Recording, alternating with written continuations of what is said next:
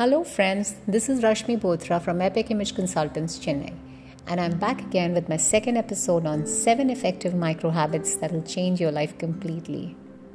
The second habit for today is preparing your next day the night before.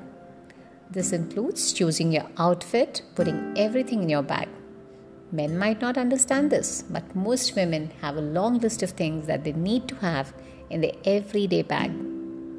Write down a to do list and check your calendar to see if you have scheduled any meetings or calls. Do anything you can do to make your next day easier.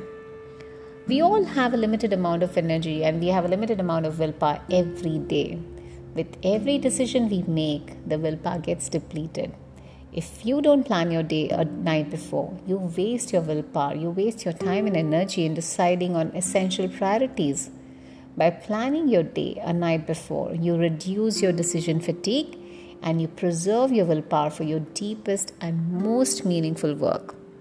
So, friends, if you have a plan, you get things done faster. And there's no magic involved in it, it's a pure logic. Stay tuned, stay blessed. Rashmi Bothra here. Bye for now.